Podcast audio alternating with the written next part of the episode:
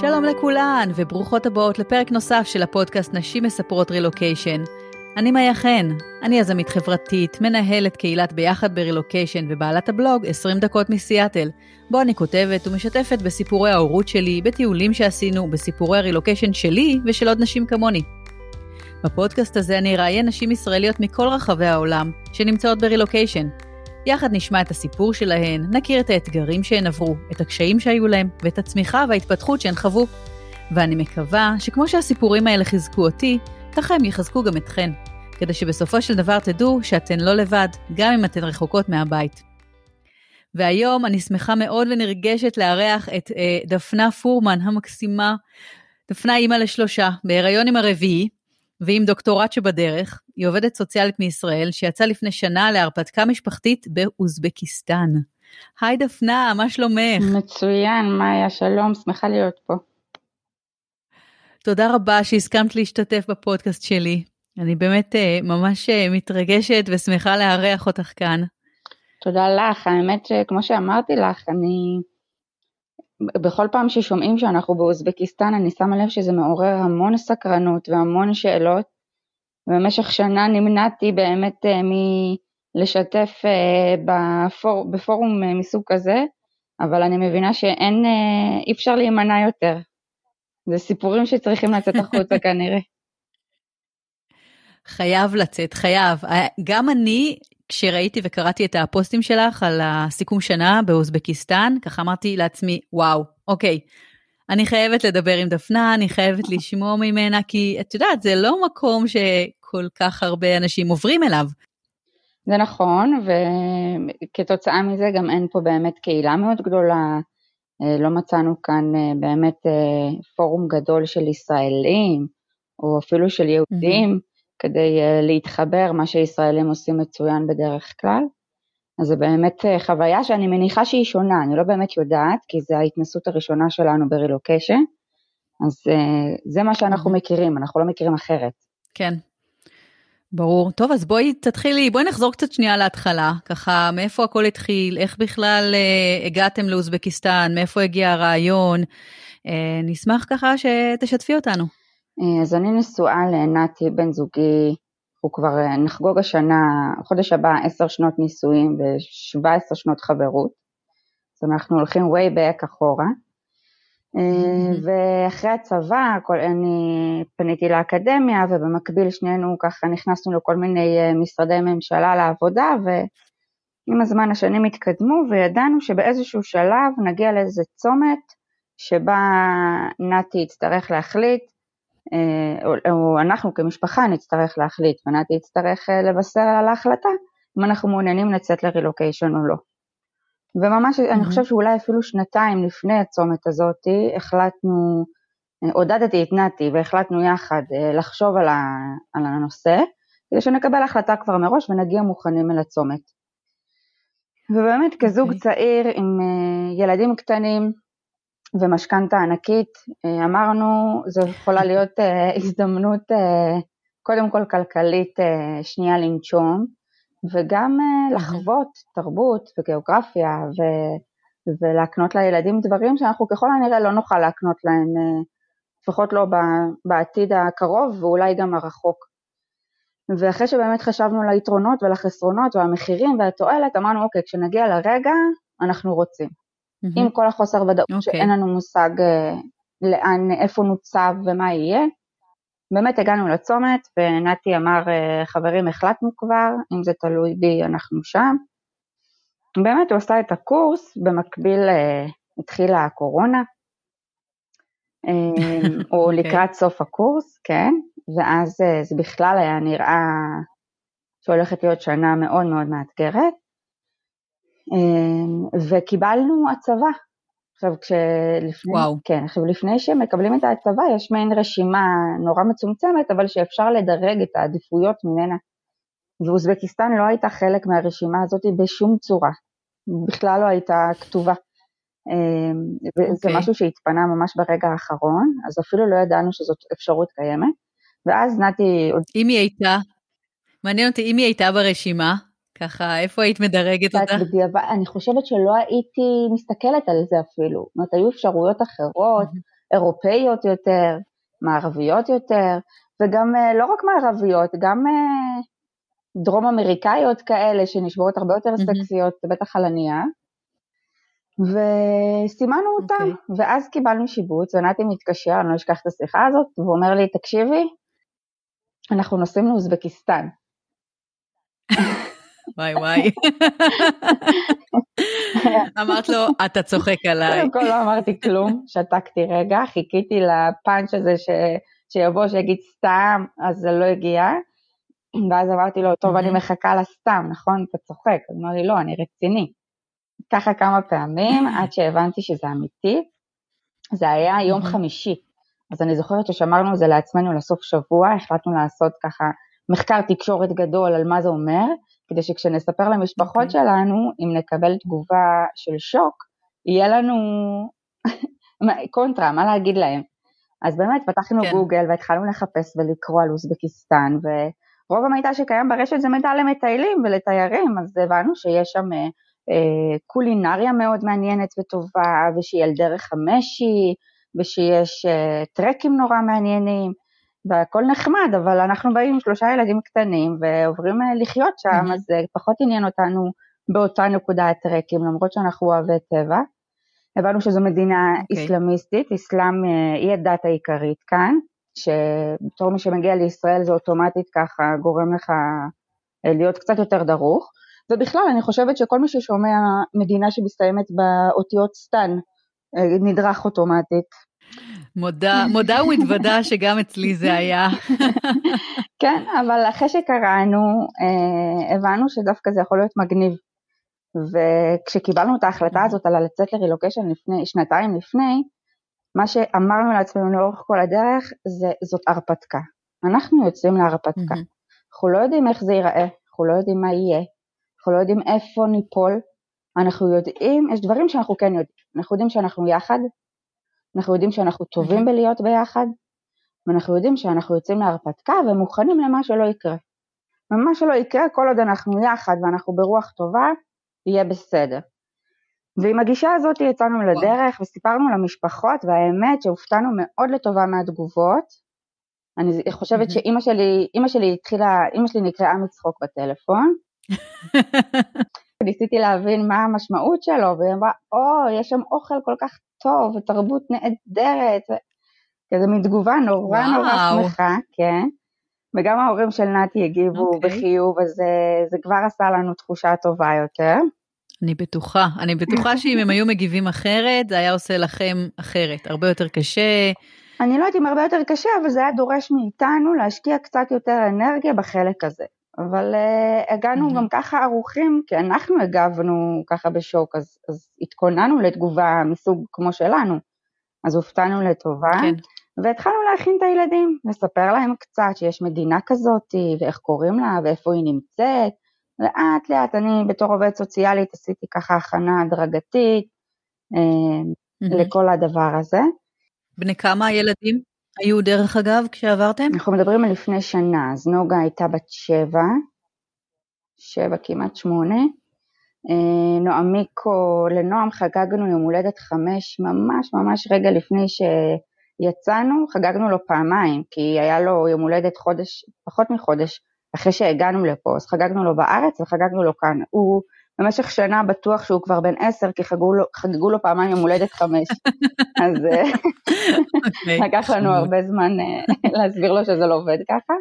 וגפן, הגענו איתה כשהיא בת שנתיים.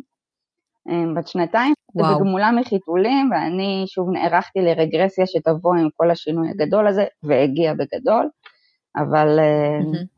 עם שלושה כאלה,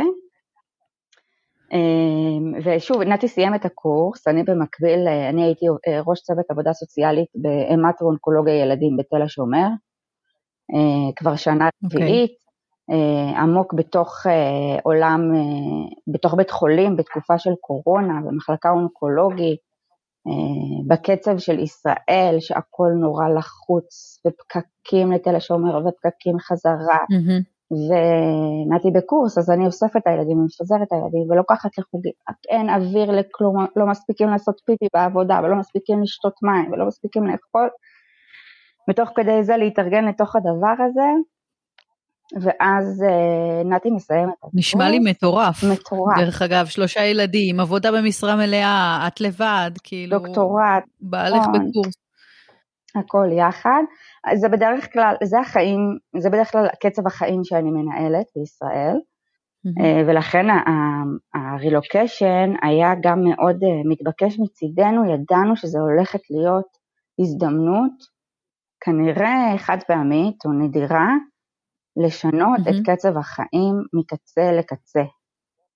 לא ידענו איך קצב. כן. החיים פה, אבל לא היה לנו ספק שאין מצב שזה יהיה כמו בישראל.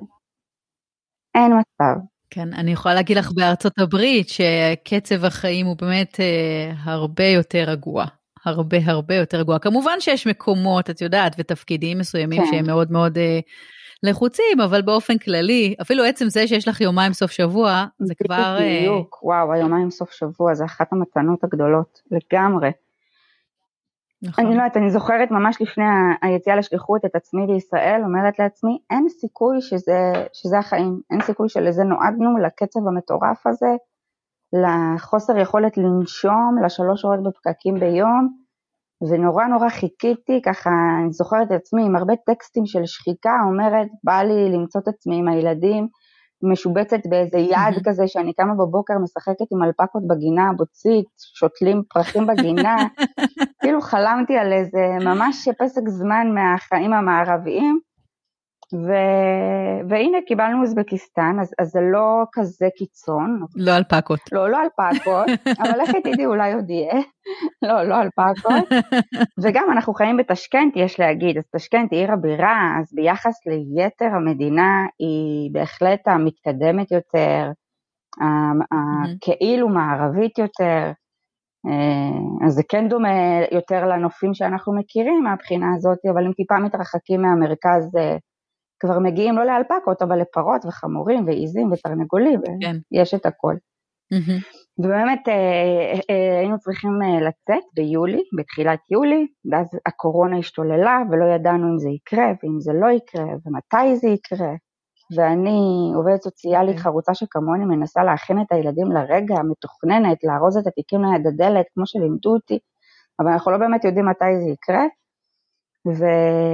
ארבע שעות לפני הנסיעה לנתב"ג, הודיעו לנו זהו, זה קורה, אתם עולים על הטיסה של עוד ארבע שעות. וואו. זה היה מטורף, כמו... מעריצה אותך, מעריצה אותך פשוט. זה היה שילוב בין מבצע צבאי ליציאת מצרים, למאורעות תרפ"ט, אני לא יודעת, אבל פשוט אה, ארזנו לתוך התיקים שעוד, שכבר לא היו, שעוד לא היו אורזים את כל מה שיכולנו. אה, אמרתי לילדים שכבר אה, ישבו בסלון בתחתונים על החצי ספה שעוד נשארה בבית הכמעט ריק, אמרתי להם, קדימה ילדים, מתלבשים, אנחנו נוסעים למטוס. הם הסתכלו עליי, מנסים להבין אם זה אמיתי, אם זה לא אמיתי, כבר דיברנו על זה כל כך הרבה פעמים, וכשקראנו כן. לתגבורת של משפחה וחברים שיעזרו לנו לרוקן את הבית, הם הבינו, ראו את כל התנועה שקיימת, הם הבינו שזהו זה זה. התארגנו כן. עם כל הפרדות מסביב, דמעות וגעגועים שכבר התחילו, וליוותה אותנו פמליה של חברים לנתב"ג. מזכירה קורונה, אף אחד לא יכול להיכנס, נפרדנו מכולם בכניסה. כן. שנייה רגע לפני שאת הולכת ומספרת על, על הטיסה, ורגע לשאול אותך שנייה על הפרידה הזאת שהייתה כל כך אה, מהירה, ואת יודעת, וכאילו לא צפויה, צפויה ולא צפויה, ואת חושבת שזה דווקא עזר לך באיזשהו מקום שהיא הייתה כל כך מהירה והיית חייבת עכשיו ולא לחכות ו- ולמתוח ולעשות... בתחושה שלי שאת... היא לא הייתה לא צפויה והיא לא הייתה מהירה למרות הסיטואציה הספציפית הזאת כי כמו שאמרתי שאנחנו עוד לפני שהגענו לצומת של קבלת ההחלטות כבר קיבלנו את ההחלטה אז כבר אז טפטפנו אותה למשפחות, דיברנו על זה שקיימת אפשרות שאנחנו נעשה רילוקיישן, שאנחנו נעבור לחו"ל. עכשיו שנינו אנשי משפחה ומחוברים מאוד למשפחות שלנו, וזה באמת הייתה עבודה של שנים, לא פחות, של שנים של okay. אוקיי. תהליך פרידה ארוך, של להכניס את הרעיון הזה, של להסביר את היתרונות שלו, להביא את ההורים ואת המשפחות לנקודה שהם מבינים שזה לטובתנו, זה לטובת הילדים, mm-hmm. זה חשוב להתפתחות שלנו. מהמקום הזה גם הם כבר התחילו במקביל תהליך פרידה והבנה שהרגע הזה יקרה, וברגע שהתחלנו לארוז ולהתכונן ופתאום אני כבר התפטרתי מהעבודה והגיע הקיץ, לאט לאט באמת היה תהליך כן. הדרגתי, אז אני לא חושבת שהייתה תחושה שזה היה בלתי צפוי, זה עניין של לדעת אם זה היה יום לפני, יום אחרי, עוד יומיים, כאילו היינו במצב כזה תלוי של הבנתי. ימים, אבל עדיין הפרידה היא פרידה, זאת אומרת עזבתי כאן אה, אבא שהבריאות שלו היא לא טובה בלשון המעטה, וזה mm-hmm. ככה, זה הופך את הפרידה לקשה קשה. יותר, נכון, ועוד בני משפחה שלא היו בקו הבריאות שגרמו לנו מאוד לחשוב על הרגע, על הפעם הבאה שניפגש אם בכלל. אוקיי. Okay. היה איזה רגע שאמרת ככה, למה אני עושה את זה, בשביל מה אני צריכה את זה? אמ, לא, לא. מה הולך להיות פה? לא, לא, לא, לא היה רגע כזה, אני חושבת ששוב זה חלק מהגישה ש... שקיבלנו את ההחלטה בה ושיצאנו לדרך הזאת, שאמרנו, אנחנו יוצאים להרפתקה. אנחנו רוצים את זה, מה שלא יהיה שם, אנחנו לא יודעים, זה המון המון חוסר ודאות. ושמענו הרבה סיפורים על דינמיקות ועל איך מסתדרים ושגרירויות ולהסתדר בעולם וקשיים של ילדים וכאלה שחזרו אחרי שנה כי הילדים לא הצליחו להסתגל, אבל מתוך היכרות כן. מאוד מאוד טובה עם הילדים שלי, עם ה- היכולת שלהם להסתגל, עם הכוח שלנו כמשפחה, עם הכוח שלנו כזוג, על התמודדות במצבי משבר או, או בשינויים, יצאנו מאוד שלמים לדרך ואמרנו מה שלא יהיה, אנחנו ביחד. אנחנו ביחד יהיה טוב.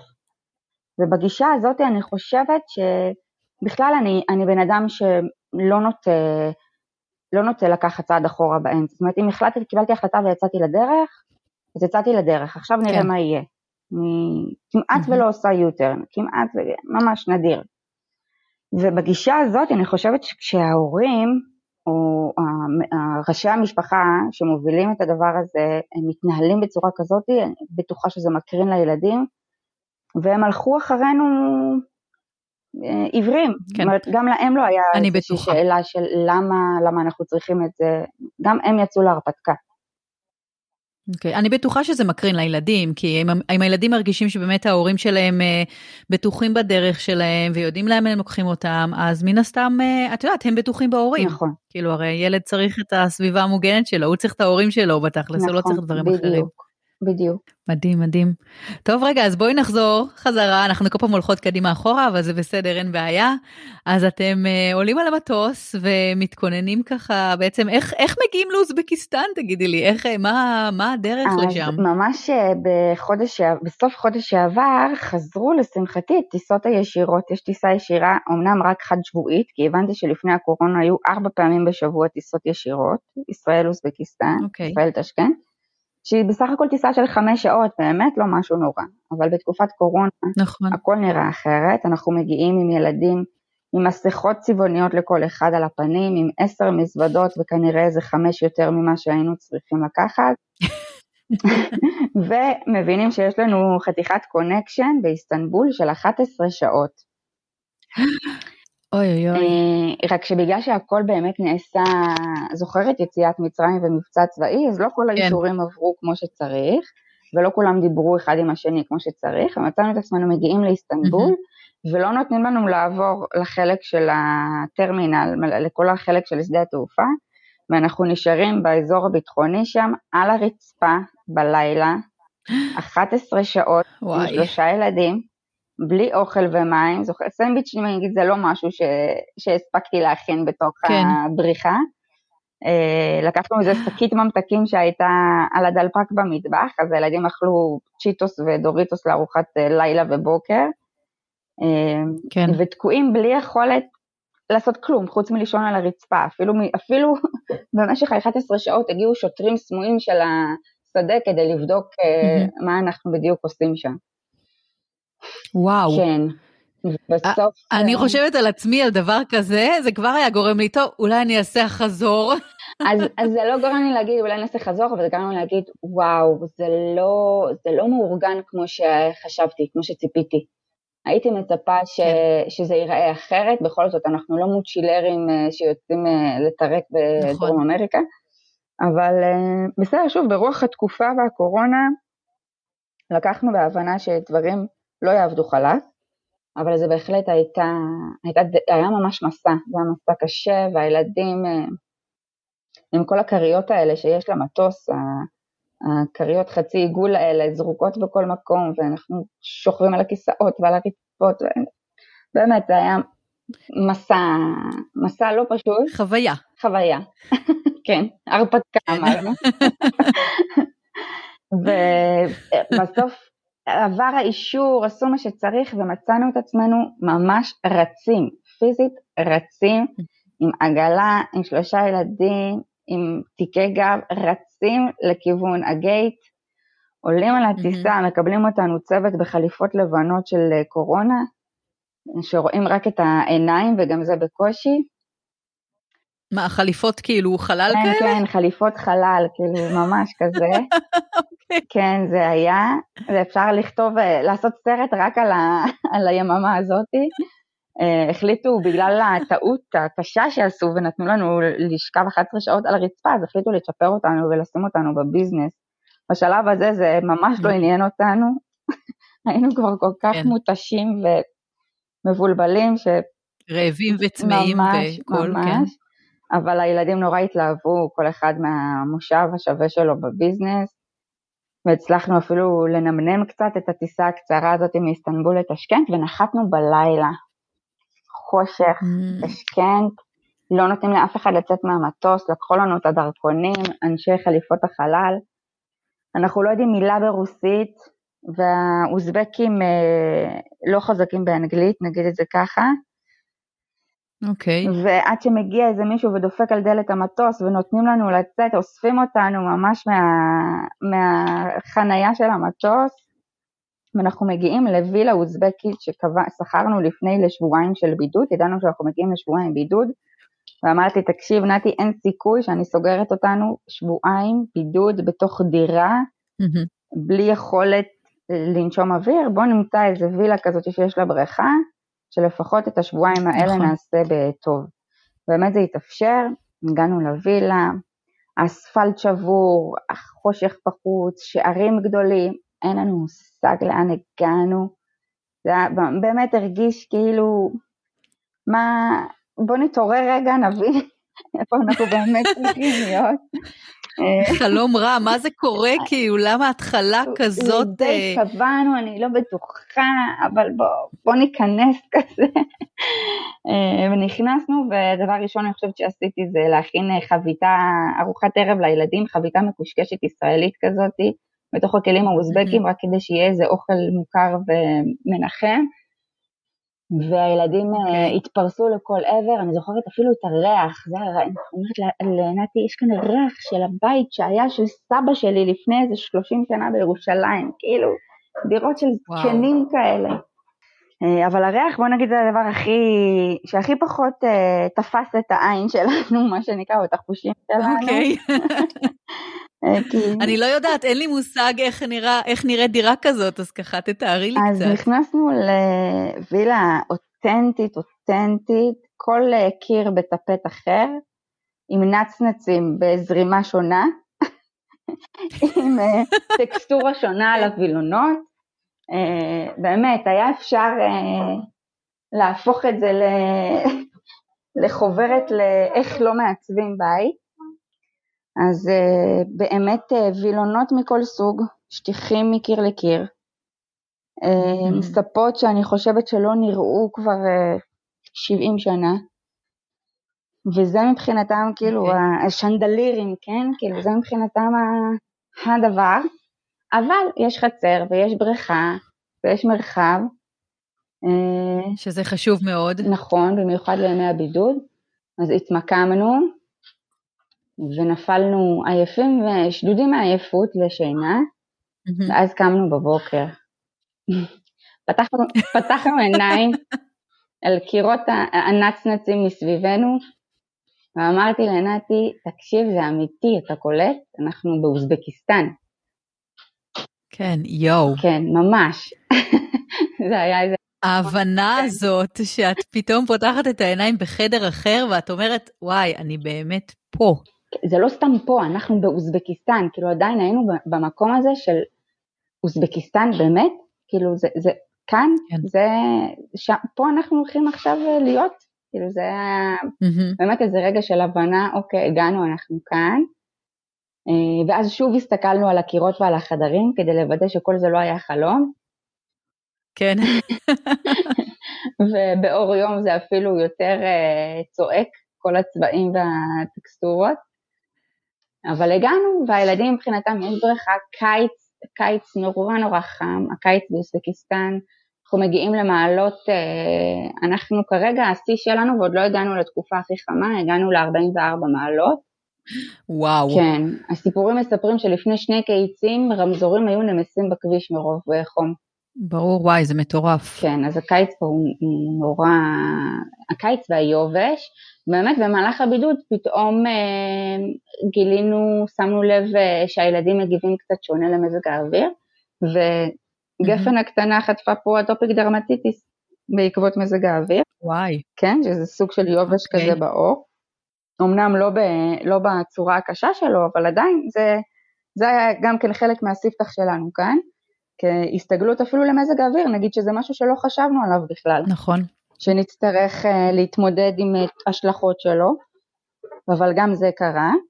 Uh, והעברנו שבועיים של בידוד, של, שזה נגיד בחסות הקורונה, אני יכולה להגיד שיש לזה יתרון אדיר.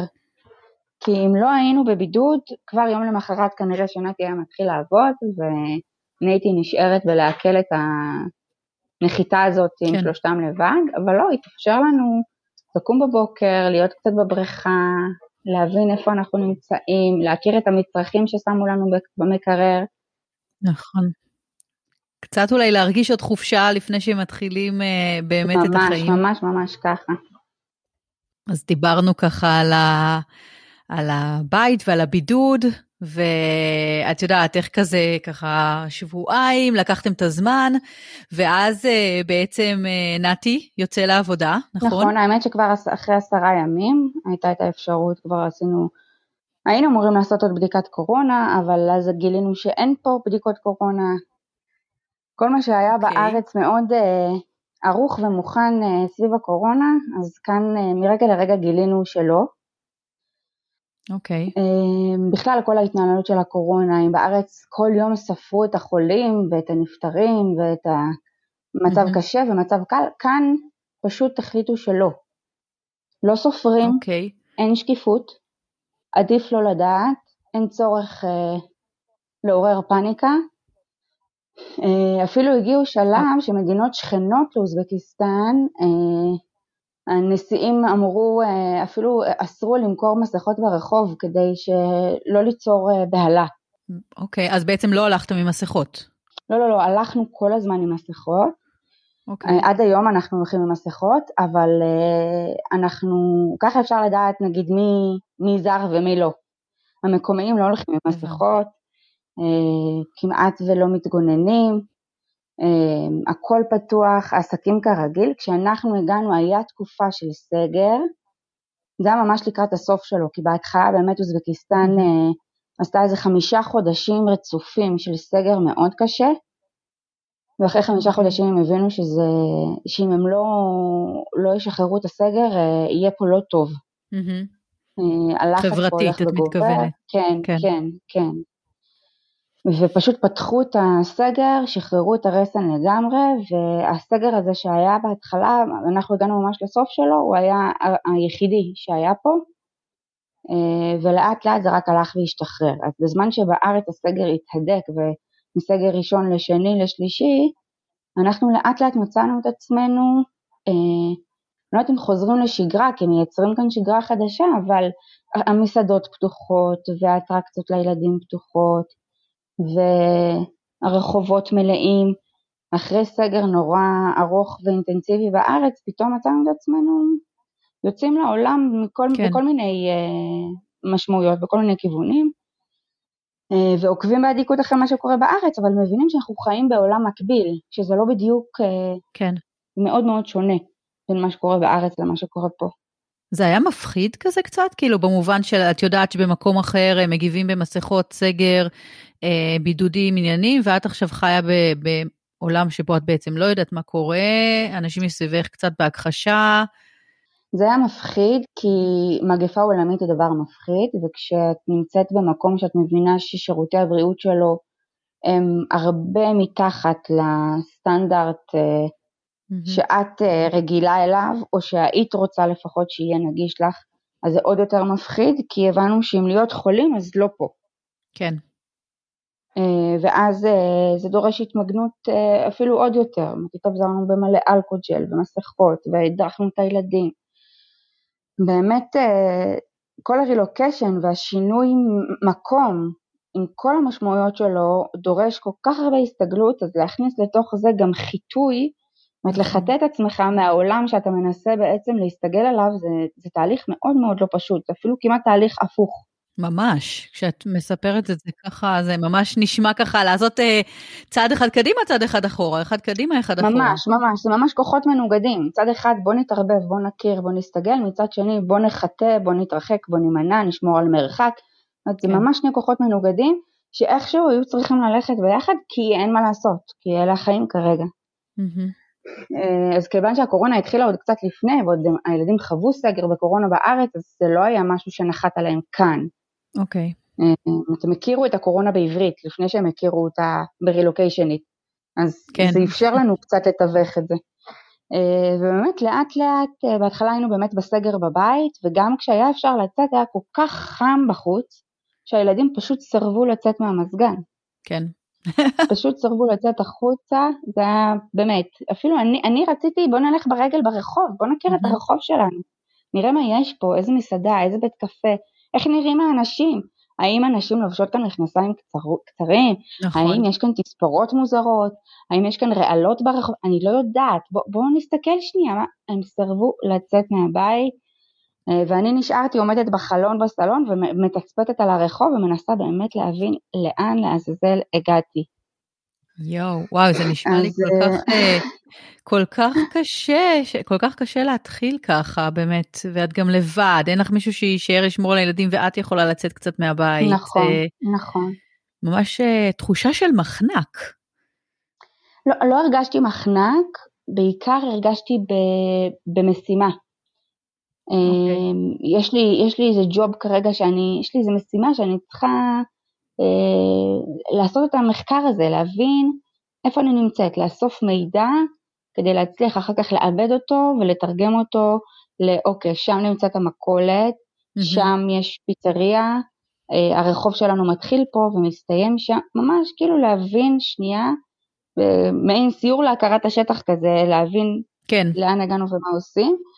אה, ונכון, זה היה אתגר יותר עם הקורונה והסגר והחום, אבל אה, לקחנו את זה צעד אחרי צעד, לאט לאט. איך עשית? איך עשית את זה? זאת אומרת, איך הסתדרת מזה שאת עם הילדים בבית ואת לא כל כך יכולה לצאת והם לא רוצים לצאת? מה, מה היו הצעדים ככה כן, שעזרו לך? כן תצפתתי, עשיתי תצפיות על הרחוב, כדי לנסות באמת לראות, להבין מה אני רואה, איפה אני נמצאת, מה העיניים שלי קולטות, וראיתי כיכר מרכזית עם אה, שלטי חוצות אה, מערביים כאלה, ותנועה סואנת בכביש הראשי, ומלא בתי קפה. אמרתי, אוקיי, אוקיי, זה לא... זה, זה רחוק מה, מהסטריאוטיפ שהגעתי איתו על מה זה אוזבקיסטן, כן. יש עם מה לעבוד. ואני זוכרת שראיתי בחור רוכב על אופניים עם תספורת מוזרה, משוגעת, עם שיער מחומצן, בצבע שונה, אמרתי אוקיי, אוקיי, בסדר, אז זה אוזבקיסטן ויש פה כזה, אז בסדר, זה לא מה כן. שחשבתי.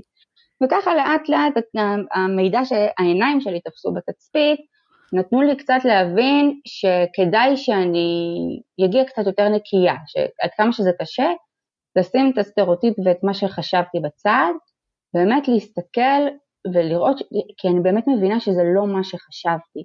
זוכרת שהלכתי לבית קפה וראיתי ששתי חברות יושבות בבית הקפה, אחת ליד השנייה, כשאחת עם רעלה ועם בורקה מכוסה מכף רגל עד ראש, רואים לה רק את העיניים, ולידה החברה עם חצאית מיני אור וסטרפלס אדום ופאוץ' תלוי על הכתף, אמרתי אוקיי. וואו. כן, אם זה הולך יד ביד והן יושבות ככה במסעדה, אז, אה, אז סבבה, אז המצב שלנו בסדר. וככה לאט לאט למדתי, באמת תצפתתי, אני חושבת שעצם היכולת לתצפת ולתפוס מידע עם העיניים mm-hmm. ולאפשר לו להיכנס שנייה לראש, עוזר שנייה לא, לא להינעל או להיתקע בסטריאוטיפים. אוקיי. Okay. מה עוד את יכולה לספר לנו ככה על אוזבקיסטן, בגלל שבאמת, אה, את יודעת, זה תמיד כל כך מעניין, ו- ואני גם, אני לא מכירה שום דבר על זה. אני יכולה להגיד לך שאנשים מאוד חמים, מאוד מאוד okay. אוקיי. חמים, ומקבלי אורחים, אמ, אבל אה, מבחינת שפה היה לנו מאוד קשה, כי אנגלית אה, כמעט ולא מדוברת כאן, וגם מבחינת הבנה, צריך להבין שאוזבקיסטן עד 91 הייתה חלק מברית המועצות. ורק ב-91 uh, התחילה באמת היפרדות והתחילה להפוך להיות מדינה בפני עצמה, אז היא מדינה יחסית חדשה אם סופרים mm-hmm. את זה משם. זה אומר שאת השפה שלה, היא בשנים האחרונות uh, הנשיא מנסה להשריש פה את השפה האוזבקית, אם עד עכשיו כשהייתה בברית המועצות אז בעיקר השפה המרכזית הייתה רוסית. כן. אז יש כאן, זה שתי שפות כאלה שמדוברות נורא, אבל עכשיו יש ממש התעקשות על להחזיר את האוזבקית ולהפוך את האלף-בית שלה למשהו הרבה יותר uh, מקורי ופחות דומה לאותיות קיריליות רוסיות. יש כאן הרבה הרבה עבודה על ליצור איזושהי גאוות יחידה ולייצר uh, עצמאות מכל מיני, בחינה, מכל מיני בחינות למדינה הזאת, ויש okay. לזה אוקיי. הרבה משמעויות. אני יכולה להגיד לך שעד לפני שנתיים, uh, עד לפני שלוש שנים, לא היה פה כרטיסי אשראי, וואו, אוקיי. אה, כן, כן, אה, לא היה פה כרטיסי סים. זאת אומרת, זה, וזה קרה בשלוש שנים, זאת אומרת, ההתקדמות וההתפתחות קורית, ואנחנו mm-hmm. הגענו, כבר כל הזמן אומרים לנו, אתם הגעתם עוד למצב טוב. כן. אבל uh, תחשבי שבלי כרטיסי אשראי ובלי כרטיסי סים, כאילו זו טכנולוגיה שעבורנו היא בסיסית, שאנחנו... נכון. שזה נראה לנו כמעט אבסורד לחיות בלי זה, אז הם ממש רק בשלוש שנים האחרונות נכנסו לזה. Okay. אה, אז אוקיי. יש כאן עוד הרבה הרבה דברים שנשארו אותנטיים, ו... וכמו, לפעמים אנחנו אומרים, וואו, זה כמו ישראל מלפני 30 שנה, 40 שנה, 50 שנה, אפילו יש כאן רכבים מה, שאת מכירה מהסרטים של אסקימו לימון וכאלה, כן, ברור. אומרת, וואו, כאילו, מה, איך זה, מה, וזה נגיד האמבולנס שלהם, כמו מ, אמבולנס מספר לך נוסע ברחבי תשכן, אנחנו אומרים, מה, מה קורה פה? כאילו זה ממש אה, מוזר. וואו. אבל בגדול זה אנשים חמים. Okay. אוקיי. אמ, תראי, זה, זה כאילו אסלאם, אבל גם רוסיה, שזה שילוב נורא מעניין. כי מבחינת רוסיה, הם כאילו לקחו את החינוך הסובייטי. זה, הם למדו, שוב, בברית המועצות על, אה, זה הרבה פחות, אני מאוד עדינה, זה לא הרבה פחות, זה כמעט ולא היה קיים. אין עניין של יזמות, כן. לחשוב מחוץ לקופסה, לפתח את המחשבה, את הדמיון. לא, יש דברים שצריכים להיעשות, יש דרך נורא מסוימת לעשות אותם, וככה הם נעשים. ואנחנו מוצאים את עצמנו נתקלים בגישה הזאתי בדברים נורא קטנים, וזה כל כך שונה מההתנהלות הישראלית של יזמות, של חשיבה מחוץ לקופסה, של יצירתיות. כאילו זה מתנגש ממש ממש. יש לך איזה דוגמה? של... אה, נגיד אה, חלק מהחינוך הסובייטי זה שלא שותים דברים קרים, לא שותים שתייה קרה, בכלל גלידה אם רוצים לתת לילד צריך לחמם אותה במיקרו לפני. מה? לא אוכלים דברים, כן, לא שותים okay. אוקיי. דברים, אם תשאלי עולי ברית המועצות הם לא יופתעו כמוך, זאת אומרת אני גיליתי שזה משהו שכן ככה כאילו התחנכו, Mm-hmm. ואנחנו כמובן אה, התעלפנו מצחוק מהדבר הזה, אבל אם את שותה משהו קר או אוכלת משהו קר, בוודאות תהיה לך דלקת גרון, הילד יהיה חולה, כאילו המסלול הוא נורא ברור. ואנחנו ישבנו במסעדה בחום של אה, תשכנת ורצינו, כן. רציתי להזמין מים קרים. קיבלתי כוס מים אבל חמים, ואז ביקשתי קרח, אז המלצר בא לקחת את המים, אמרתי לו אבל תשאיר לי את המים, הוא אמר לי אבל את ביקשת קרח. לא כן אבל אני רציתי קרח בשביל המים. אומר לי, אז לא להביא לך קרח? לא, לא, תשאיר לי את המים ותביא, שיחה של רבע שעה. וואי, הוא לא הבין שאפשר מים וקרח. כן, עוד הייתה לידי חברה דוברת רוסית, זאת אומרת זה לא עניין, עניין שפתי, אי אפשר כן. להגיד שנפלתי בגלל שהרוסית שלי לא טובה, כאילו זה ממש עניין תרבותי של למה לעזאזל את צריכה קרח, את ביקשת מים, הבאתי לך כוס מים חמים, כך, כאילו ככה שותים מים, כן. וקרח אז זה כנראה לא בשביל לשתות, כי אין סיכוי שאת תשתי משהו קר, זה היה ממש זה קורה כל הזמן, ממש על דברים קטנים שאת אומרת, יש שלב שאני פשוט מוותרת, אומרת, לא משנה, תביא לי שתי מים חמים, באמת. כן. פשוט שחרר אותי מהסיטואציה הזאת. זה נשמע מסוג הדברים שככה, את לא מצפה כשאת מגיעה למקום חדש, אנחנו בדרך כלל חושבות על הדברים הגדולים, על איך הילדים יסתדרו בבית ספר, על איך עבודה, את לא חושבת על היום-יום הקטן הזה של, כמו שאת אומרת, כוס מים.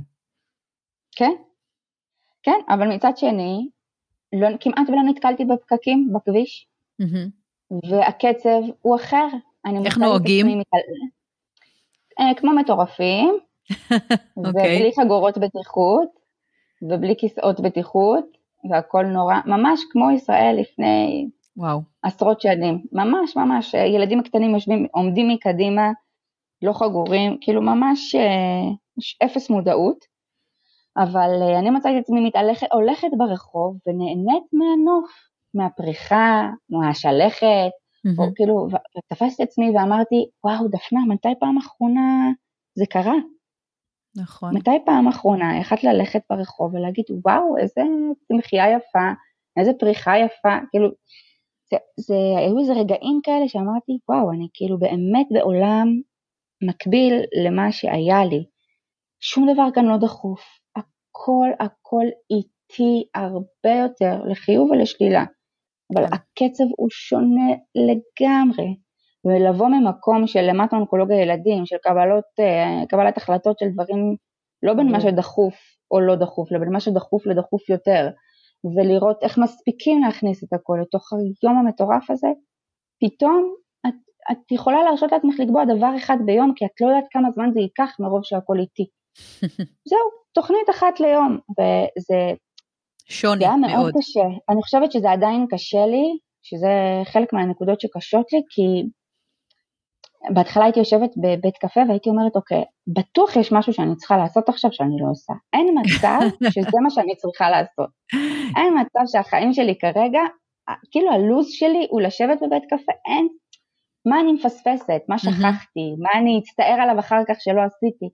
וזה אני חושבת, זה הסם מישראל, זה זה מעין קריז של הגוף עובר שאומר, שמנסה לה, להסביר לך שאת כבר לא באותו מקום, את לא באותו קצב, זהו, האוויר שונה, המזג אוויר שונה, הכל, mm-hmm. השפה שונה, המוזיקה שונה, צריך להתחיל להבין שצריך להוריד הילוך.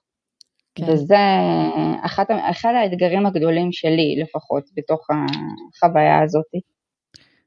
אני, זה נשמע כמו אתגר ממש ממש גדול, אני חושבת, בתור בן אדם שקשה לו לשבת על התחת, את יודעת, גם אני כזה כל הזמן ככה צריכה לעשות, וכל בראש שלי מה אני צריכה לעשות ומה הדבר הבא, אז uh, אני יכולה להבין את הקושי הזה באמת בשינוי תפיסה.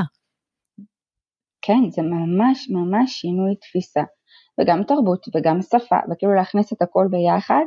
מצד, מצד שני, בתור מישהי שבאה בישראל מיישוב בשומרון, ששוכן בצמידות לכפרים אה, ערביים, אז היינו שומעים אה, מדי יום את קריאות המואזין מהכפרים ליד.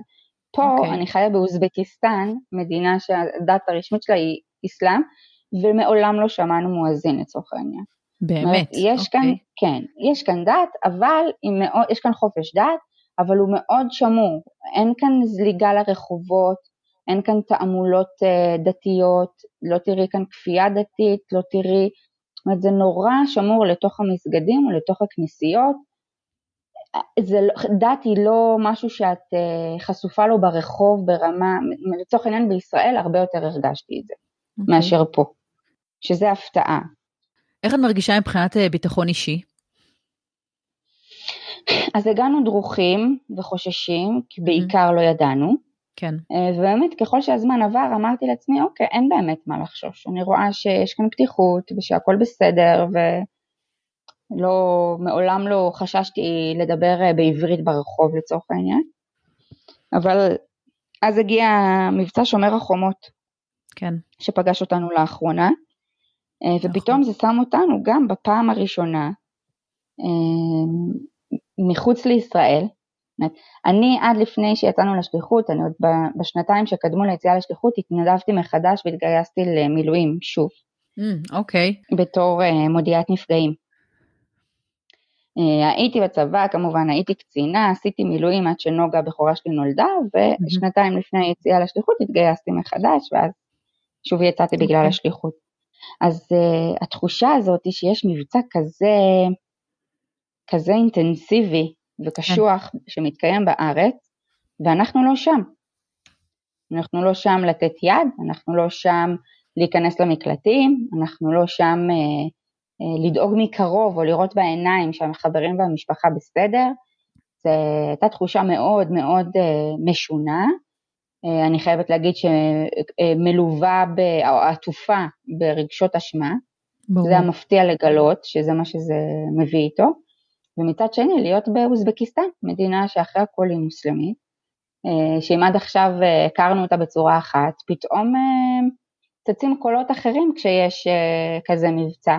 פתאום ברשתות החברתיות יש כל מיני אמירות של אנשים, יש לנו בכניסה לבניין, בקומת הכניסה של הבניין, מסעדה, אמ, סניף של רשת מסעדות מאוד מצליחה פה, שאנחנו אימצנו אותה כמסעדת בית בגלל שהיא כל כך נגישה ואיזה כיף זה שאפשר פשוט לשים כפכפים ולרדת לאכול במסעדה. נכון. וגילינו בשומר החומות שבעל המסעדה כתב פוסט בפייסבוק אה, להרוג את כל היהודים. וואו. כן. הוא יודע שאתם יהודים? שאתם ישראלים? לא, הוא לא יודע, הוא לא יודע, וזה גם בא לרשת, זאת אומרת, זה לא, לאו דווקא הסניף הספציפי הזה, mm-hmm. אבל זה פתאום נתן איזושהי הבנה של, אוקיי, רגע. פחד. לא, כן, את זה לא פגשנו פה עדיין, וזה גם כאילו מתחת לאף, זה מתחת לבית. כן. אה, מאז לא נכנסנו יותר למסעדה הזאתי, אה, וגם היינו צריכים להסביר לילדים למה. כן. שהתרגלו נורא ללכת אליה, ו... אבל פתאום התחלנו להבין של בסדר, יש כאן עוד צדדים שעוד לא פגשנו ועכשיו אנחנו פוגשים לראשונה סביב כל המתיחות הזאת שקיימת. אה, ואז התחלנו להדריך את הילדים לדבר פחות עברית ברחוב, אה, להשתדל להשתמש באנגלית, אה, הסברנו להם את המתיחות, פתאום בבית הספר הבת שלי חזרה ואמרה, את יודעת, אמא, המורה שלי התווכחה איתי היום ואמרה לי שבירת ישראל היא תל אביב. אמ, והיא אומרת לי, אבל אמא, אני אמרתי לה שזה ירושלים, נכון? ממש היינו כן. צריכים, אה, היא חזרה עם המון ספק, אחרי שהיא הייתה בטוחה שהיא יודעת שירושלים היא עיר הבירה. כן.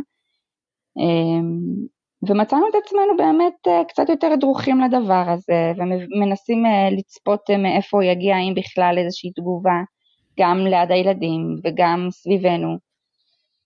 זה היה מאוד מאוד מוזר, זו פעם ראשונה שאנחנו מתנסים בחוויה הזאת כחוצניקים. כרילוקיישנים. עד עכשיו היינו בתוך עין הסערה, בתוך בתי החולים, בתוך אה, ארגוני הביטחון, בתוך הצבא, לקחנו חלק ב- בלחימה מה שנקרא, ופתאום אנחנו פה והמשפחות שלנו סגורות במקלטים ואנחנו יוצאים ללונה פארק או לפארק מים או עושים איזה סוף שבוע ארוך כיף, אה, זה היה מאוד מאוד קשה, אני זוכרת שבתקופה הזאת לא שלחנו תמונות בוואטסאפ של החוויות שלנו, הרגשנו ממש אשמה, זאת אנחנו שומעים את כל, ה... עוקבים אחרי כל התראות פיקוד העורף, ואנחנו מבלים בחוץ. כן. היה ממש ממש תחושה, בכלל התנהלות אה, חדשה ולא מוכרת, ו... והבנו שזה חלק מלהיות כאן, זה חלק מלהיות ברילוקיישן, אה, זה חלק מה... מהמחיר, אני כאילו, כאילו מצד אחד זה מחיר, מצד שני אמרתי לעצמי איזה כיף שהילדים שלי לא צריכים לרוץ עכשיו למקלט. נכון. אבל תראי, את אומרת מצד אחד, באמת יש את התחושת אשמה הזאת שאנחנו לא שם ואנחנו, ו- ואני חוויתי אותה גם, אני לא יכולה לעזור, אני לא יכולה להיות, לא שיכולתי באמת לעזור, אבל את יודעת, מצד שני, את נמצאת במרכז של מדינה מוסלמית. בן אדם שהכרת עד עכשיו או שראית אותו אומר לך שבעצם הוא היה שמח להרוג אותך. Mm-hmm. בטח עוד אנשים נמצאים שם, את, את שומעת על uh, הרבה הרבה מאוד uh, תפיסות וקולות ש, שמדברים, את יודעת, דברים לא טובים על ישראל ועל יהודים ועל ישראלים. וזה מפחיד אותי, אותי שאני פה, ו- ואני גם חייבת להגיד שאני חיה באיזושהי אה, די בועה, אבל כשהדברים האלה עולים, או כשאני רואה מישהו שמעלה טענות כאלה, אז כן, זה, זה מפחיד, זה עוד יותר גורם לי להבין שאני זרה, שאני לא חלק, אה, שאני תמיד אהיה זרה, ו- וכאילו לשקול שוב את, ה- את, את המקום שלי. אז אני חושבת ששוב, אני, אני לא, שוב, אנחנו בסך הכל סוגרים כאן שנה, mm-hmm. חודש הבא, ממש בתחילת חודש הבא, אז אני חושבת שמעולם במשך השנה הזאת לא קרה שלא הרגשתי זרה. כן קרה okay. אוקיי. שהרגשתי קצת יותר uh, מסתגלת, קצת יותר מבינה. אני זוכרת שהייתי גאה בעצמי שהצלחתי להיכנס לסופר ולעשות את כל הקנייה שלי כשידעתי בדיוק איפה כל דבר נמצא בכל מדף, זה היה הרבה יותר מהיר מ, מהפעמים הראשונות. את כן זוכרת איזה נקודות ציון שאמרתי לעצמי, וואלה, דפנה, את, את על זה, את מתקדמת, כן. את, את, את, את כבר מצליחה להבין, או לקחת את האוטו ולהצליח להגיע ממקום למקום בלי גוגל מאפ, כי אני כבר מכירה את הכיוונים. כאילו, כן היו רגעים שהרגשתי שאני קצת יותר פה, אבל אנחנו זרים, אנחנו זרים, הגענו כזרים, נצא מפה כזרים. אני לא משלה את עצמי שיגיע שלב שאני ארגיש שאני, ש... לא באתי להשתקע. שוב, mm-hmm. אני חוזרת לאותה נקודה, יצאנו להרפתקה, כזרים. Okay. אוקיי. וזה okay. אוקיי. הסטטוס שלנו לאורך כל הדרך, ולכן המתיחות הזאת סביב שומר החומות לא גרמה לי להרגיש זרה יותר. הבנתי. כי הזהות שלי נותרה ישראלית ותישאר כזאת כנראה גם לאורך כל הדרך. אין אדם שיגרום לי להרגיש זרה יותר או פחות, כי אני זרה, אני זרה בנוף, בנראות, בשפה, בהתנהלות, שוב, לחיוב ולשלילה, אבל אני זרה. אז זה לא גורם לי להרגיש זרות, כן. אבל כן יודעת, יש בזה את האלמנטים של החשש, של הפחד, של הדריכות.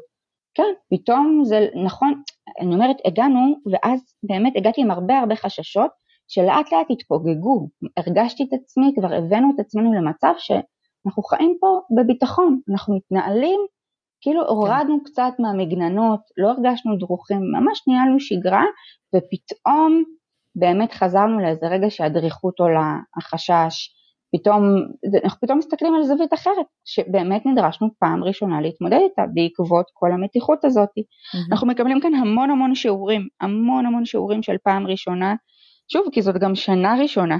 ברור, ושנת במהלך, קורונה. אה, ושנת קורונה. כן.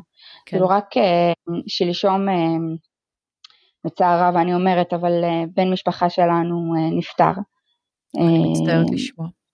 כן, אדם צעיר, וזו פטירה שנייה בשנה הראשונה הזאת של בן וואו. משפחה קרוב, כן, ולמצוא את עצמנו בהלוויה בזום, אוי, אוי. או מנחמים מרחוק, או תוך כדי שכולם בלוויה או בשבעה, אנחנו נדרשים להמשיך לתפעל פה את השגרה, שגרת החיים כן. שמתקיימת, אפשר לעצור פה את הכל. וזה גם חלק מהמחירים של להיות ברילוקיישן ולהיות רחוקים. נכון. לא להיות שם להיפרד, לא להיות שם לנחם, אמ, לעבור את זה כאן לבד, לבכות בסוף בלילה שנינו לבד ולנחם אחד את השני. ממש אמ, ככה. ולקום אה, לבוקר אה, בוקר יום עבודה רגיל. זאת אומרת, זה, זה ממש, אה, אנחנו לומדים כאן את היתרונות של הרילוקיישן הזה, את המחירים של הרילוקיישן הזה. ואמרתי בדיוק השבוע, בגלל הפטירה הזאת, אמרתי לענתי, אתה יודע, זו אמנם פטירה שנייה בשנה הזאת, אבל זאת רק ההתחלה. עוד צפויות לנו עוד ארבע שנים רחוקות, וזאת רק ההתחלה. אנחנו עוד, אה, יהיו עוד הרבה התנסויות כאלה שאנחנו נמצא את עצמנו רחוקים. אני חושבת שאלו הרגעים שאנחנו אומרים, האם אני באמת צריך להיות פה עכשיו? אבל אני לא חושבת שזה מגיע מתוך הספק של למה עשינו את זה, אלא כואב לי שאני לא יכול להיות שם. וזה שני מקומות שונים. אני מאוד מבינה אותך, סבא שלי גם נפטר ממש לפני שהקורונה התחילה, וכבר אי אפשר היה לבוא. Mm-hmm. וזה היה מאוד מאוד מאוד מאוד קשה, גם לראות ש... את כולם שם, והם יש להם אחד את השני, והם יכולים לעזור, ואני רחוקה, וגם אין לי, כאילו, אני לא יכולה לתמוך, אני לא יכולה להתמך, אין לי בעצם עם מי לחלוק. וזו הייתה תקופה מאוד קשה, וגם, את יודעת, את כאילו לא, אין לך הרבה לגיטימציה גם ל, לרגשות בדיוק. האלה, כי, כי את רחוקה ואת לא שם, אבל, אבל את חובה.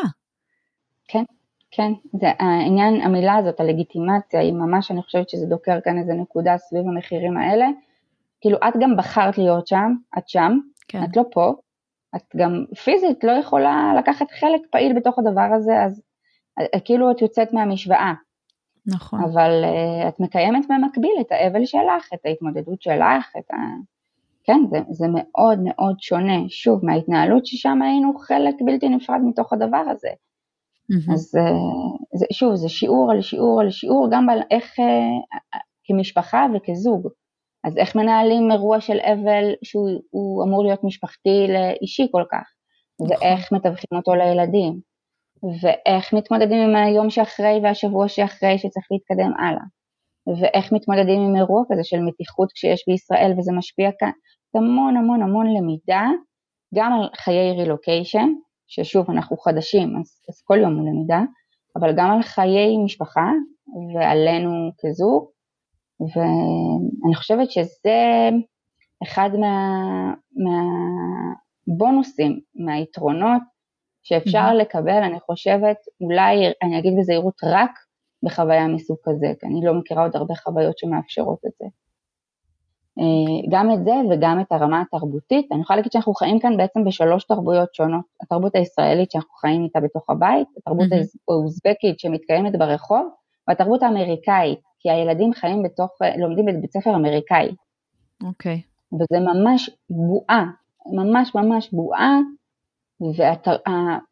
והשפה, וזה לא רק מתבטא בשפה, זה מתבטא בשפה, בשירים, הם פתאום חוזרים הביתה עם שירים של ביטלס, או של להקות אמריקאיות, או בדיחות נוק נוק, שאני לא יכולה לשמוע אותם יותר, אבל הם כל יום ממציאים איזה בדיחת נוק נוק אחרת, וכאילו ההומור, התחביבים, המשחקים, משחקי הילדות אפילו הופכים להיות אמריקאים, אנחנו צריכים להתחיל ללמוד את התרבות הזאת.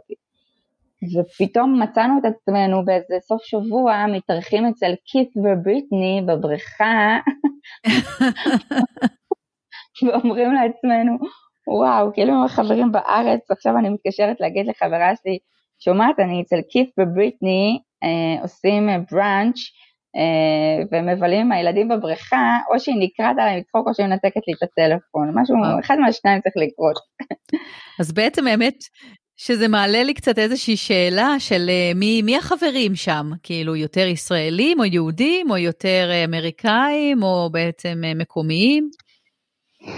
אז uh, החברים, אנחנו שגרירות מאוד קטנה וצוות מאוד קטן, אז אנחנו כאן שלוש משפחות ועוד איזה שלושה רווקים, אה, וזה מה שיש לנו כאן מבחינת וואו. ישראלים.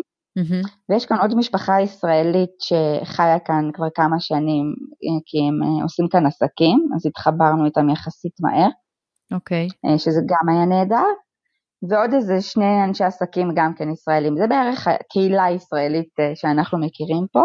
אני כן אגיד וואו. שאנחנו כאלה, זאת אומרת אם יצאנו להרפתקה כי ידענו שיהיה טוב כל עוד אנחנו ביחד, כי כל שישי אנחנו עושים אצלנו ארוחת שישי, אנחנו הפכנו להיות בית חב"ד בגדול. אוקיי. עושים אצלנו ארוחת שישי כל שישי, כולם יודעים, הדלת פתוחה, כל אחד כבר מכיר את המקום שלו בשולחן, אה, לא יש את החריימה עם הפורל שהוא אוהב, ולא יש את החריימה מהטונה שהוא אוהב, ולזה יש את הדג הלא חריף, וההוא עם הסומסום, וההוא בלי הסומסום, וכל אחד יש כבר מנה שלו, והוא יודע לאן הוא מגיע ואיפה הוא יושב, ו... וכולם מחכים לשיתופים. כן, כן, ממש ממש משפחה, אה, שאנחנו יוצרים את זה בדרך כלל סביבנו. אז ידענו, ש... אנחנו ידענו שזה מה שיקרה, ודאגנו שזה יקרה, וזה נורא נורא ממלא. זאת אומרת, אם קורה פעם באיזה יום שישי שלא בא לנו, אז uh, הילדים פתאום שואלים, רגע, למה הוא לא בא, ולמה זה לא בא, והוא צריך לשבת בכיסא הזה, כן. וזה כבר, כבר ממש ממש משפחתי. את מרגישה שזה חלק, שזה איזה משהו שעזר לך ככה, מאוד, המשפחתיות מאוד, הזאת? מאוד, מאוד, מאוד, מאוד, גם לילדים, גם לנו וגם uh, כקהילה.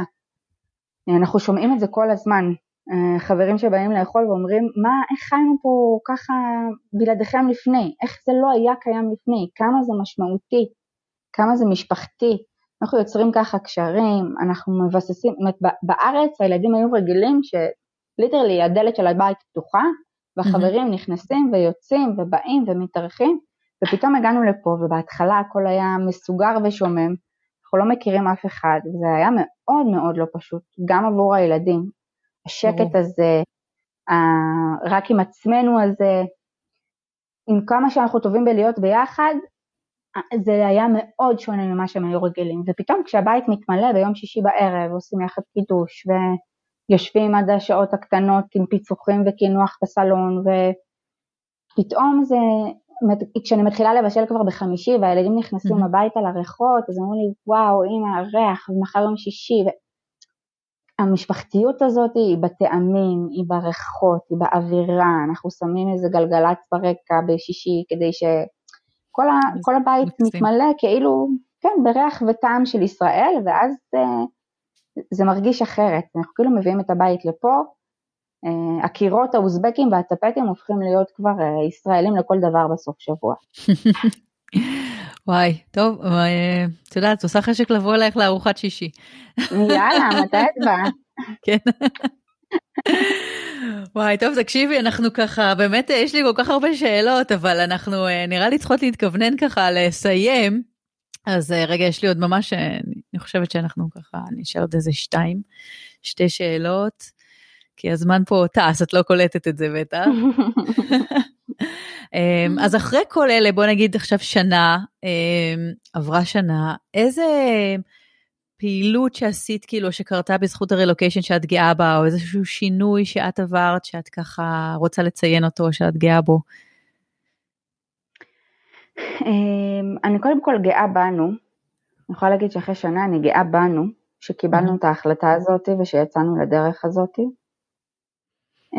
אוקיי. אמ, אני חושבת שאנחנו צריכים להיות מאוד גאים בעצמנו על הדבר הזה, זו באמת הייתה הרפתקה, בטח בשנת קורונה, mm-hmm. ואני חושבת שאנחנו עושים את זה כמו גדולים, אנחנו אוכלים את, ה, את ההרפתקה הזאת אה, באמת בתענוג גדול, ואני גאה בעיקר בילדים שלי, אחרי שנה כזאת, שאני מנסה לשים את עצמי בנעליים שלהם, לא בטוחה איך הייתי יכולה להתמודד עם שנה כל כך מטורפת, והאמת שכמו שציפיתי, מההיכרות שלי איתם, כל ילד לקח את זה בדרך שלו.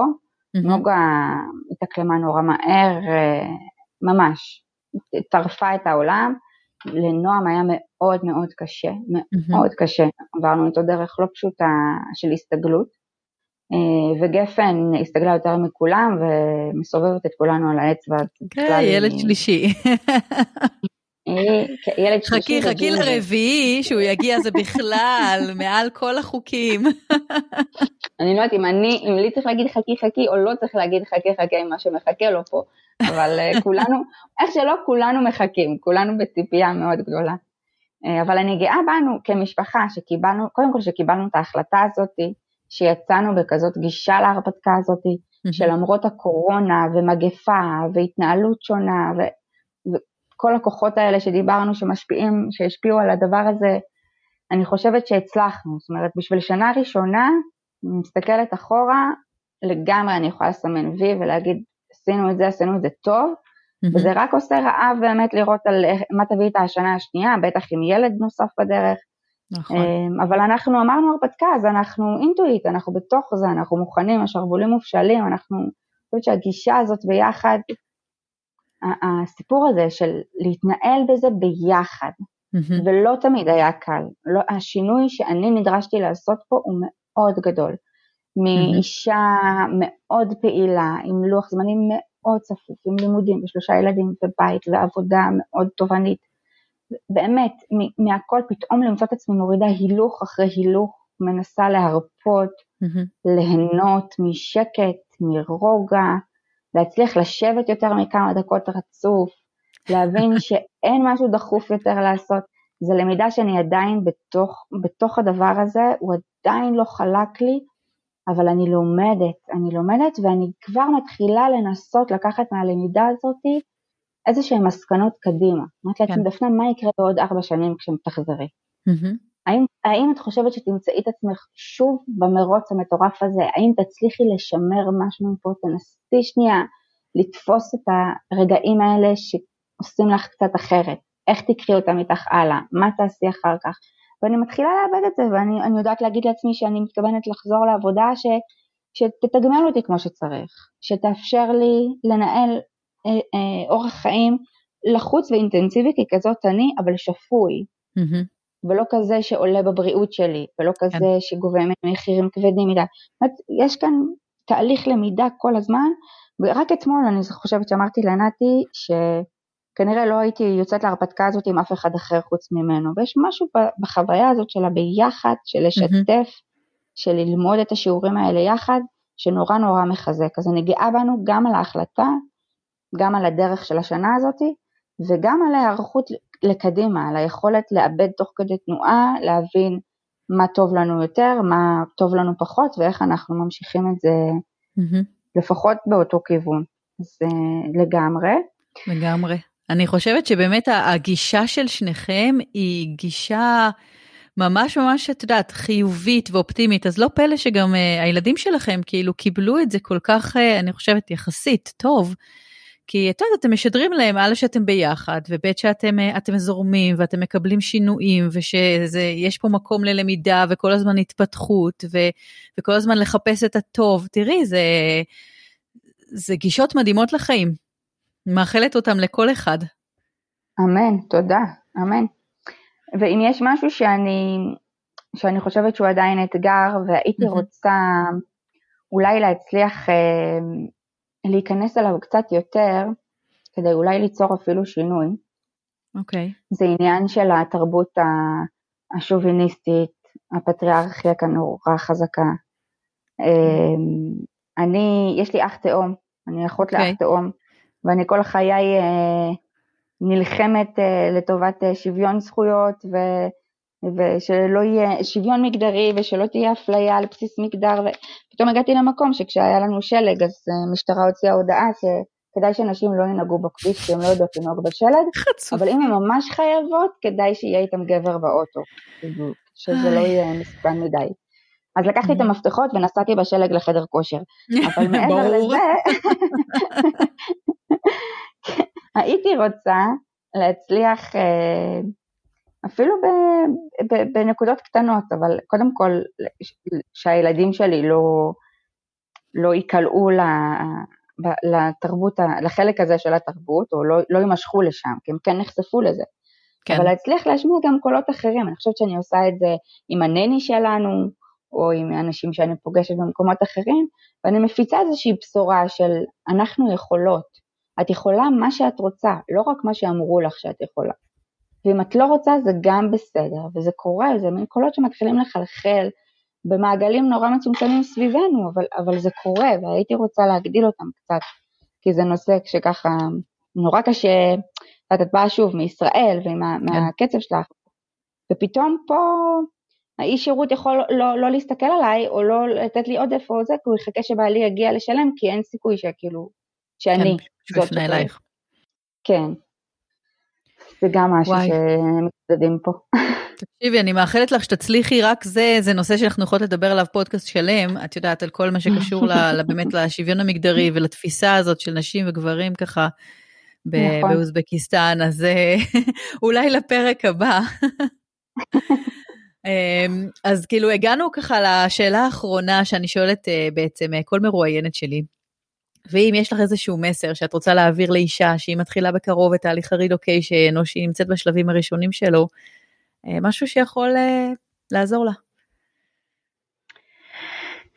וואו, אמ, אני רוצה להגיד שהתהליך הזה, כמה שמתכוננים אליו וכמה שלומדים אותו, ואני כזאת שעושה שיעורי בית, צריך להבין, אני חושבת שמה שמקל הוא ההבנה שהרבה הרבה מאוד מה, מההתאקלמות והמעבר הוא לא בשליטתנו. יש המון המון דברים שאין לנו הרבה יכולת לשלוט עליהם. איך הילדים יסתגלו, אם יהיו להם חברים, יהיו השכנים שלנו, אם יהיה מבצע שומר חומות באמצע או לא. המון המון קורונה. ודאות, כן, עם קורונה. אבל צריך לנסות, אני ממליצה לנסות להיתפס או להזכיר לעצמנו מה הדברים שאנחנו בוודאות יודעים על עצמנו. עם מה אנחנו כן יוצאים לדרך, לא מה, לא מה חסר לנו בתיק, לא מה לא נדע ומה אנחנו לא יכולים לדעת, אלא עם מה, מה ארזתי לדרך. ארזתי את, ה, את הגישה, אנחנו יוצאים להרפתקה, נכון? אם זאת הרפתקה, אז, אז מה זה משנה מה אני יודעת או לא יודעת? יצאנו להרפתקה ואנחנו ביחד, ביחד בדבר הזה, את זה אני יודעת. אני יודעת שאנחנו טובים יחד, אני יודעת שאנחנו יודעים להיות לבד וליהנות מהזמן הזה, אנחנו לא צריכים, mm-hmm. אנחנו רוצים ונהנים מההוואי ומהחברה, אבל אנחנו גם יודעים להיות לבד, שזה חשוב. אמ, אנחנו יודעים להתמודד, אנחנו יודעים לדבר, אנחנו יודעים להשתמש בכלים שיש לנו כדי להיות ביחד ולהתמודד עם הדברים האלה, זה מאוד חשוב להזכיר לעצמנו. כי אם אנחנו נמשכות או, או טובעות בתוך הלא נודע, בתוך החוסר ודאות, בתוך מה יהיה, זה המון המון דברים שאנחנו פשוט לא יכולות לשלוט בזה, ואז מכניס אותנו למין מעגל כזה של אז מה עושים, אז מי יעזור ואיך נתמודד. זה לא עושה לנו טוב, ככה או ככה, טוב לא יכול לצאת, לצאת מזה. אז להתמקד בדברים שאני יודעת, בדברים שאני בטוחה בהם, בדברים, ש... בעוגנים שיכולים להיות לי בדרך. לנו היה שנת קורונה, אז לא היה לנו עוגן נגיד של ביקור בארץ, אבל כן. ידענו שאין פה סגר, שהדברים פתוחים, שאני יכולה לאפשר לילדים שלי לעשות את זה, ולהיתפס בידוע, בבטוח, בוודאי, כדי שהוא זה שיתפוס את מרבית האנרגיה שלי ולא החוסר ודאות והלא נודע. וואו, אני יכולה להגיד לך רק וואו, כי אני עכשיו, את יודעת שאני עומדת בפני רילוקיישן לישראל חזרה, mm-hmm. וכל מה שאמרת עכשיו זה, זה כל כך חשוב. כאילו אני בעצמי אומרת, תוך כדי זה שאת מדברת, אני אומרת לעצמי, באמת, אוקיי, את צריכה באמת לשים לב על מה את לוקחת איתך, מה, כמו שאמרת, מה יש לך, אה, מה ארזת לדרך, מה יש לך איתך, ולא איפה החוסר ודאות ומה את עוד לא יודעת. אז וואי, תודה, תודה על התפיסה הזאת, אני הולכת לחשוב על זה עכשיו. מה אני אורזת איתי לדרך? כן, זה מדהים, זאת בהחלט... אה, ושוב, זה מתחבר לגישה שלך, לגישה האופטימית ולגישה כמסתכלת קדימה ואת צומחת ואת לומדת, נכון? ממש. להסתכל על מה יש ולא מה אין. בדיוק. שזה מקסים. וואי, דפנה, היה, היה לי מרתק, ובאמת, כאילו, אני רק יכולה להמשיך לדבר איתך פה עוד שעות, כי יש לי כל כך הרבה שאלות. אז באמת, המון המון תודה. אני למדתי המון על אוזבקיסטן, כמובן שיש עוד מלא לדבר על זה ומלא לשמוע. נכון. תודה רבה, גם לי, גם עבורי לעשות uh, סיכום שנה כזה באופן הזה, זה, זה גם מתנה. Uh, שנייה לעשות רפלקציה אחורה על השנה הזאת ולהגיד את זה בקול, uh, גם למישהי ששואלת שאלות ומתעניינת ורוצה לשמוע, פתאום דורש ממני באמת לעשות סיכום שנה. אז גם תודה לך על ההזדמנות. וואי, אני שמחה, ככה שזה יצא, שפניתי אלייך בעיתוי הנכון. ובאמת לפני זה שאת ככה נכנסת לשינוי עוד גדול בחיים של לידה, אז אני מאחלת לך שתהיה לידה קלה, וכולכם תהיו בריאים, ותהנו בישראל. אה, בחופש שלכם עכשיו, או אם אפשר לקרוא לזה חופש. כן, משהו כזה. איך אפשר למצוא אותך אם מישהו רוצה לחפש, אם יש לו עוד שאלות, אה, איפה אפשר למצוא אותך? קודם כל, בשמחה. מזמינה את כל מי שרוצה לשאול או להתעניין ליצור קשר, אני אשמח. אמ, יש את המייל שלי, אמ, מניחה שהוא יהיה כתוב, mm-hmm. נכון? כן. אז את המייל שלי, יש לי אה, סים ישראלי לוואטסאפ וסים מוזבקי לטלפונים, אז אין לי בעיה גם להשאיר את המספר הישראלי לוואטסאפ, אבל אני חושבת שמייל ווואטסאפ זה הדרכים הכי פשוטות.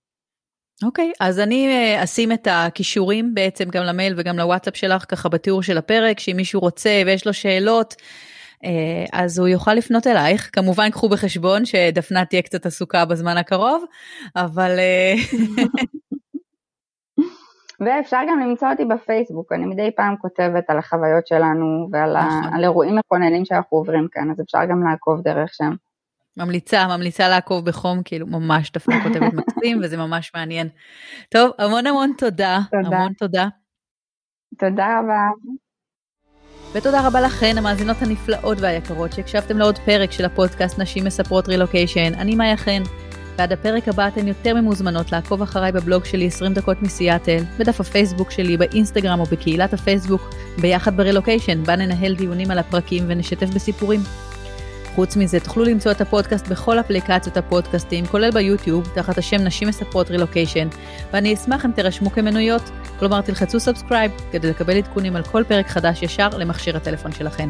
והכי חשוב, תדעו שאני פה בשבילכן, ותזכרו שאתן לא לבד ברילוקיישן הזה. שיהיה לכם יום נפלא, ונתראה בפרק הבא. ביי! ביי!